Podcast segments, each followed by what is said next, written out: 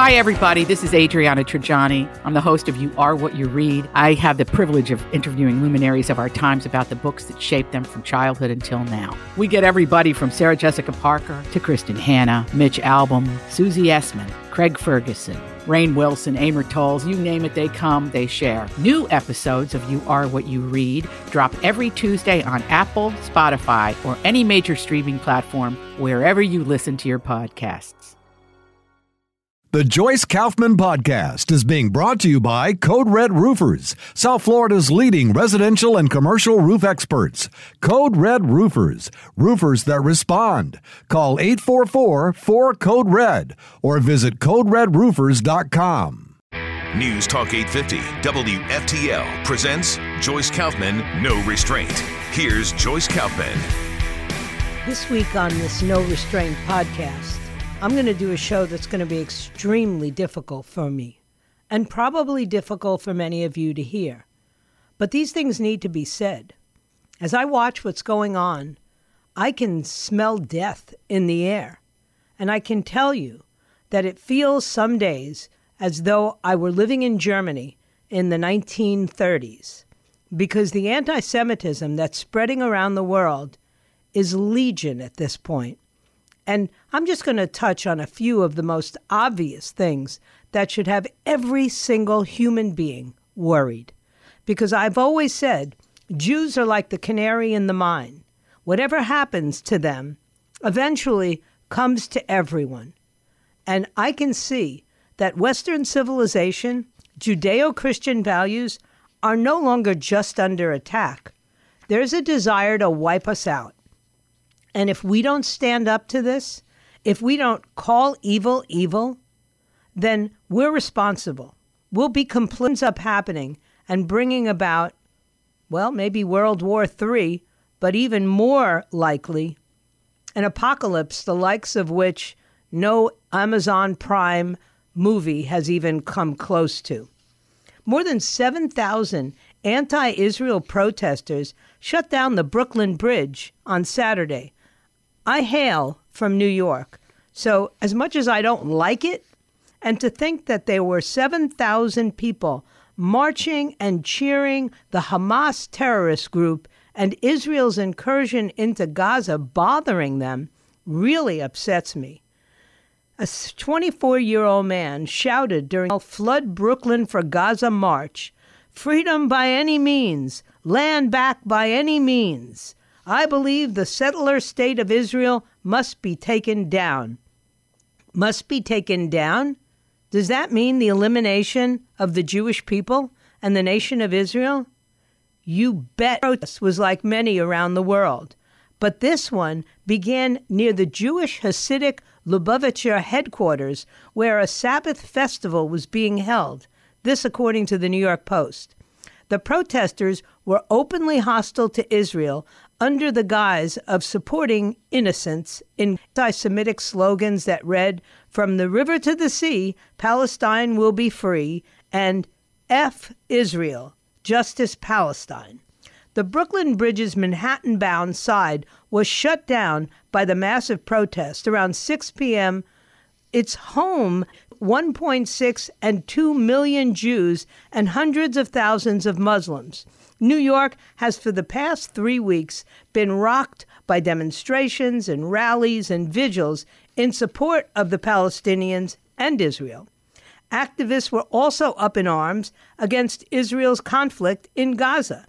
Hundreds of people were arrested on Friday when police broke up a large demonstration of mostly Jewish New York who went over the main hall of Manhattan's Grand Central Station in protest at Israel.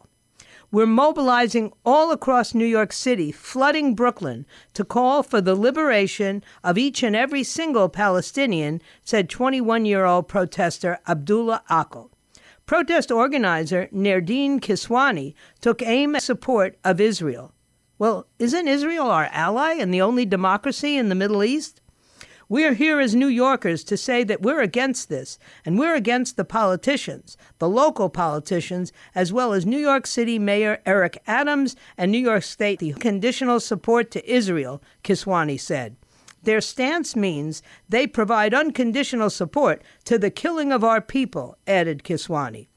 Adams, who governs a city of nearly 9 million people, including the world's largest Jewish Israel, has repeatedly assured pro-Israel rallies that Israel's fight is New York's fight, too.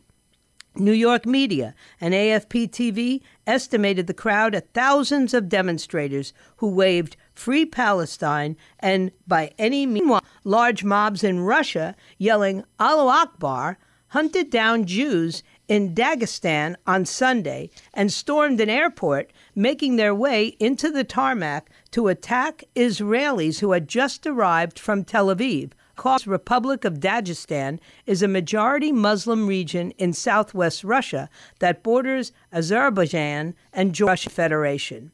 In Muslim areas of Russia's North Caucasus, mobs raid hotels looking for Jews after rumors spread that some Israelis had moved there to flee the war, said Yaroslav Trofimov, chief foreign affairs correspondent for The Wall Street Journal. This video is from Dagestan, but similar incidents happened in Kabardino-Balkaria. Trofimov highlighted signs that were seen in the region that said, "Entry to citizens of Israel," and then it said Jews, strictly forbidden. A Jewish cultural center under construction in Nalchik, Kabardino-Balkaria region of Russia, went up in flames. "Death to Yahuds," Jews, the graffiti says. This is its own autochthonous Jewish community that's lived there for millennia. Then they highlighted a serious situation that was unfolding at an airport in the Dagestan city of Makhachkala, where rioters chanting Allahu Akbar reportedly stormed an airport hunting for Jews. Mobs break into the airport looking to lynch Jews. Read about the arrival of Jewish refugees from Israel. The mob overran security and made their way onto the tarmac, and passengers who had started to disembark had to get back into the plane and shut the door. Reporter Hanna Lyupokova also posted videos of the pogrom. The crowd broke through the runway of the airport and is looking for, quote, "a plane with Jews." An angry crowd has voice cabin announces, advising passengers to remain in their seats. Meanwhile, individuals on the runway are moving about freely, she continued. So as the war is erupting between Israel and anti-Semitic comments sweeping through China's social media. In recent days, searches and mentions involving the phrase anti-Jew skyrocketed on the Chinese app WeChat. About the turmoil, some comments have ranged from outright threats against Jews to negatively directed at anyone defending Israel's actions in the conflict. Influencers on Chinese social media felt trolled by online mobs. The acrimony has reached as far as Schindler's List, the 1993 movie about a German industrialist who tried to save his Jewish employees from the Holocaust. In recent days, the reviews on video streaming site Bilibili and movie review platform Douban. Some reviewers said they had changed their mind about the movie since the recent violence had occurred. "I used to like the movie, but now it looks more like a story about the farmer who saved the snake." The rising anti-Jewish sentiment on social media dovetails with Beijing's more pronounced support for the Palestinian cause since the war began, and it's been distancing itself from Israel, a U.S. ally. Wang Yi, China's foreign minister, who has been engaged in a flurry of diplomacy since the war broke out, urged his Israel counterpart in a call on law and protect the safety of civilians. In a separate call to the foreign minister of the Palestinian Authority, Wang expressed deep sympathy over the difficult situation in Palestine, and especially with the people of Gaza. Beijing hasn't condemned Hamas's attack on Israel on October 7th, which pretty much stunned the rest of the world and started the recent round of violence. You may find all types of comments on social media in this information age, but ultimately it is what the government of a country says officially that counts. Liu Pengyu, a spokesman for the Chinese embassy in Washington, said in a written response. We believe the pressing priority is to de-escalate and prevent a more serious humanitarian disaster from happening, he said, adding that China hopes a resolution of the conflict will address all parties' legitimate security concerns. Since the October 7th attack, China's government-run media have focused on the Israeli response, sometimes with selective or incomplete information. State media reporting on a hospital explosion in Gaza have mentioned Palestinian claims that Israel was behind the attack, but not intelligence and video footage suggesting the opposite, that the hospital was actually hit by a failed rocket meant for Israel. As a result, many social media attacks aimed at Jews and the Jewish state have been driven by footage of injured children and other horrors in the aftermath of the hospital blast. Bombing a hospital and killing children is genocide.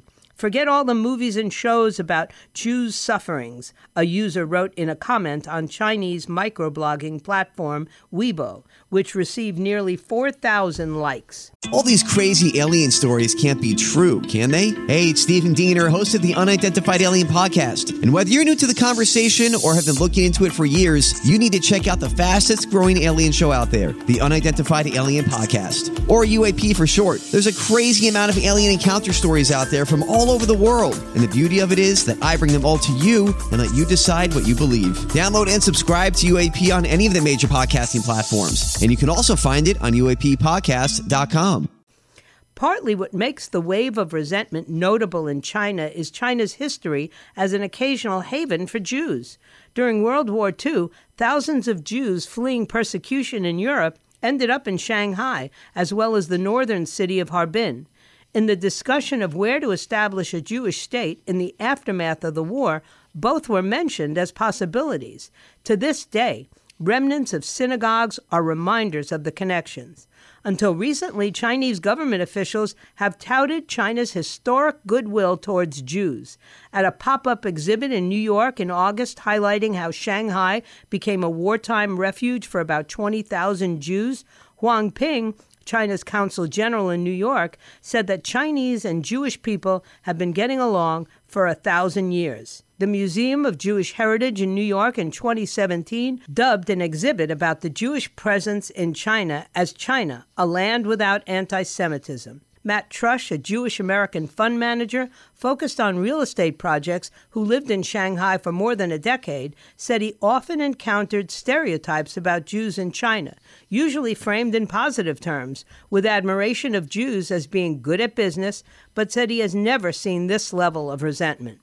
Trush has been posting videos in Mandarin on the video sharing site Douyin, the Chinese version of TikTok, to debunk some of the stereotypes. His top video about friendship between Chinese and Jewish people, posted last year, attracted more than 8 million views, with emojis of hearts and hands clapping in the comment field. More recently, his business partner in Shanghai, whose phone number is listed in the Douyin account profile, has been receiving hate messages and threatening phone calls. Some social media commenters urged the Chinese authorities to dismantle the Shanghai Jewish Refugees Museum, established in 2007 to preserve artifacts of Jewish refugees in China during World War II. Others mentioned an unusual police presence outside the museum since the war began. This month, state broadcaster China Central Television posted in its short video account a clip from a 2020 program called Uncovering the Israeli Element of U.S. General Elections, which included a remark by the host that Jews, who represent 3% of the U.S. population, control 70% of its wealth. A hashtag the state broadcaster created around that purported factoid was one of the top trending topics that day, getting nearly 100 million views on Weibo. The signs of a shift in Chinese sentiment coincide with rising nationalism and anger at the West, especially the U.S. A review of English-language posts by Chinese official accounts on various platforms show efforts by state media to paint the U.S. and its allies as warmongering forces behind the conflict in the Middle East. Many nationalist-leaning influencers have also fueled anti-Jewish sentiment. One influencer, with more than 500,000 followers on Douyin, said China shouldn't shelter Jews displaced by crises in the future. The post received 170,000 likes. Yaki Wang, a research director at Freedom House, a non-profit group based in Washington that tracks the global state of democracy, said years of crackdown on civil society in China have successfully silenced many who acted as a balancing force in online debates. These haters are vocal, but that doesn't mean everyone is thinking like that in China, Wang said. People who think differently don't voice their opinions anymore. Troves of comments online include some supporting the Nazi persecution of Jews, prompted the German embassy in China to say it would remove comments including hate speech on the embassy's social media account and permanently block commenters who glorified the Nazi period or compared Israel to Nazi Germany. Germany, unfortunately, experienced the era of raging Nazism. We are deeply aware of what that means, the embassy said in a Chinese-language statement on its account. After the sudden flood of bad Schindler's List reviews, many rushed to the movie's defense, giving it 5-star ratings and helping restore its ratings average. We should be against the neo-Nazis, not the Jewish people, one commenter said. And then David Mamet, an American playwright, film director, screenwriter, and author, wrote a beautiful piece in one of the publications I read, and he said, I grew up in a tiny Jewish enclave in Chicago's South Side. When I first saw New York in the 60s, I was awed as by no subsequent marvel of nature. Stretching north from Columbus Circle up the West Side was a Jewish metropolis. New York, in my lifetime, had always been a Jewish city. The rhythms, the accent, the humor always felt to me like home. Because they were home. The populace of whatever ethnicity was formed or nudged by Yiddishkeit, much as the Chicago of my youth was by the culture of the Irish and the Poles. The New York Times and the New Yorker were run by Jews. They were both our Rialto and our Bible. New York theater, in my lifetime, had always been Jewish. The playwrights were Miller, Odets, Elmer Rice, Ben Hecht, Sidney Kingsley, and later Arthur Lawrence, Lillian Hellman, Neil Simon, Woody Allen, Norman Mailer, Wallace Shawn, and myself. We New York Jews have always voted for the Democrats, as their policies appealed to the immigrants and the first generation, my parents. A fair shake, a safety net, and unionism were manna to the newly arrived, in spite of, in both their and my lifetime, quotas and anti-Semitic discrimination. The immigrant Jew did well here and voted for Franklin Roosevelt, and we are voting for him still. His advisor on Jewish affairs was Rabbi Stephen Wise, the dean of the American Rabbinate. He referred to FDR as boss and brought home to his community Roosevelt's assurance of aid to the dying Jews of Europe. Yet Roosevelt's aid stopped with his assurances, and tens of thousands of Jews died because of his restrictive immigration policies, and millions in Europe because of his refusal to interdict the Holocaust. Still today, Jews vote Democratic, electing presidents who refuse to meet with the Israeli Prime Minister, Obama and Biden, in times of peace, who gave aid to the terrorist state of Iran in exchange for some semi-specified deal. American aid to Iran pays for the equipment and ordnance which at this moment is eradicating Jews. Why do Jews vote Democratic? Partly from tradition. Conservatives have heard a liberal Jew, when asked to defend or explain various absurd or inconsistent Democratic positions, shrug and joke, I'm a congenital Democrat. I understand, for I was one too. But there is no more cozy mystery in the anti-Semitism of the Democratic Party. Representatives are affiliated with the Democratic Socialists and pro-Palestinians and are calling for the end of the State of Israel, that is, for the death of the Jews. And Democrat representatives repeat and refuse to retract the libel that Israel bombed the hospital, in spite of absolute proof to the contrary, and will not call out the unutterable atrocities of Hamas.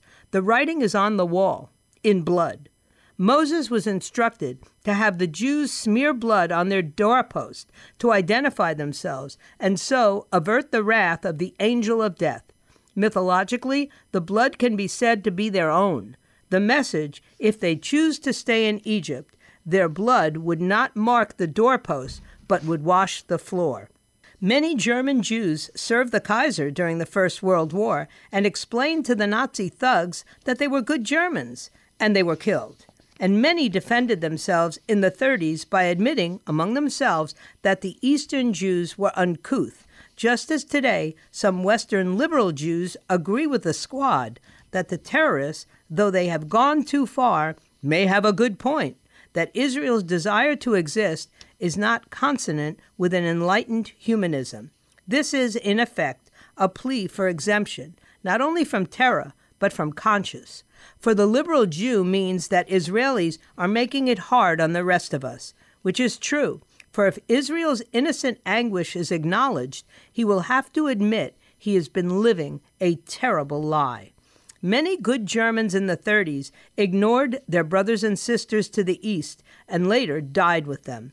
My generation, born after the Holocaust, wondered, "Good God, didn't you see what was happening around you? Are you literally willing to die rather than admit you were mistaken?" The answer today to many liberal American Jews is yes. In response, the world's leftist media calls for the chastisement of Israel and support for Palestine, while those who consider themselves mere liberals moderate their cowardice by calling for a ceasefire, which is to say, a pause while Hamas rearms. This is where the libel of the hospital bombing is instructive. It is quite literally another example of the West's oldest, most reliable, most permissible sick entertainment, the call for Jewish extinction. The invitation here is no different from that of the carnival barker. Thrills, chills, and excitement galore. Former President Donald Trump's son-in-law, Jared Kushner, called out the irony of American Jews being safer in Saudi Arabia than on college campuses across the nation. Kushner, who is Jewish and married to Ivanka Trump, who made herself Jewish through a full immersion into the Jewish culture, made his observation Sunday on Fox News in the wake of the Hamas attack on Israel earlier this month, and as clashes between pro-Israel and pro-Palestine groups have erupted in cities and on campuses. Just back from a trip to Saudi Arabia, where he spoke at a conference last week, Kushner remarked that they allowed me to speak freely during an interview on Sunday Morning Futures. "It was a very interesting time to be over there," he said. "One of the ironies is that as an American Jew, you're safer in Saudi Arabia right now than you are on a college campus like Columbia University," he told the hostess Maria Bartiromo. With raw tensions escalating across colleges, Columbia University in New York was also the scene of demonstrations and a professor praising Hamas for its attack on Israel. The latest incidents caused billionaire donor Leon Cooperman to threaten withholding donations. Kushner claimed the Saudis felt a sense of disgust over the Hamas attack that left over 1,400 dead in Israel. "What I sensed there, it was there's obviously a big disgust with what happened with the terrorist attack by Hamas," claiming the Saudi Arabians have a lot of care for Palestinian civilians. They'd like to see Israel accomplish the mission to make sure that Hamas could be eliminated. They're against terrorism in the region in general. They're against it. And quite frankly, there's a lot of enthusiasm to continue the trajectory that was set under the Trump administration and that the Biden administration has embraced to try and bring Israel and Saudi Arabia together. While serving as an advisor in the Trump administration, Kushner played an integral part in helping facilitate the 2020 Abraham Accords, which sought to normalize relations in the Middle East between Israel and the United Arab Emirates, Bahrain, Morocco, and Sudan. Now, Kushner noted, Saudi Arabia wants in as well. "I believe they would like to move forward with the deal with America and with Israel," he told Bartiromo. The deal that's being discussed isn't just a partnership with Israel, it's also deepening their ties with America, which is very important, he added. We have to keep in mind that if America is not close to Saudi Arabia, then they will go in the other direction to China, Kushner warned. And so I think that the topic is being discussed. Kushner scored a $2 billion investment by the Saudi government in his private equity fund a few months after he departed the Trump White House. The idea that Saudi Arabia would be safer for Jews than American college campuses raised some eyebrows on social media amid the reports of demonstrations getting violent and Jewish students expressing fear for their safety. I'm scared to go to class, said young people on social media. Saudi Arabia has long established practice of barring people with Israeli passports or stamps from visiting their country, and the media there attacks Jews and claims the religious group is conspiring to take over the world. President Joe Biden and his administration have been urging Saudi Arabia to normalize its ties with Israel, building on Trump's Abraham Accords. These are just some of the examples of what's happening around the world. This is a very, very hostile and violent world, and it's particularly hostile to Jews right now. So all I can say is if you are Jewish and still voting for Democrats, what is wrong with you? If you are black and still voting for Democrats, what is wrong with you? If you are Asian and still voting for Democrats, what is wrong with you? Do you not understand? They want to destroy the world as we know it? Something has definitely shifted, and we're entering a pretty much uncharted territory, or at least for my generation. I know the greatest generation saw this happening in real time, but we're watching it on our cell phones and on television in better than real time. We are literally getting to see Hamas's brutality through their own GoPro cameras. So there's no question and no doubt in our mind what was done on October 7th. But I sense that people, as always, are looking for that scapegoat, looking for what they can blame all the ills of the world on, whether it's inflation or whether it's unrest in the Middle East. Whatever it is, if you can find a group and blame it on them, there will always be a willing contingent of morons who will go along with you. That's what I see happening, not just here on college campuses, although that pains me tremendously, but all over the world and in places where support for Jews has been historically good. But once again, when there's nobody else to blame, as Tom Lehrer likes to point out, everybody hates the Jews. If you're Jewish, you better start thinking about your own safety. I thoroughly recommend that you make sure that you're caring for yourself and your family. And while the United States has also been pretty friendly to Jews over my lifetime, I can see that coming to an end. And I am prepared. I have a Jewish last name. I have children with Jewish last names. And I understand that when they come for us, they're not going to care that I'm a practicing Christian. They're not going to care if you're an atheist or you just consider yourself ethnically Jewish. They're going to come for you, and they're going to come for your children. So be alert. Now, may God bless Israel. May God bless you.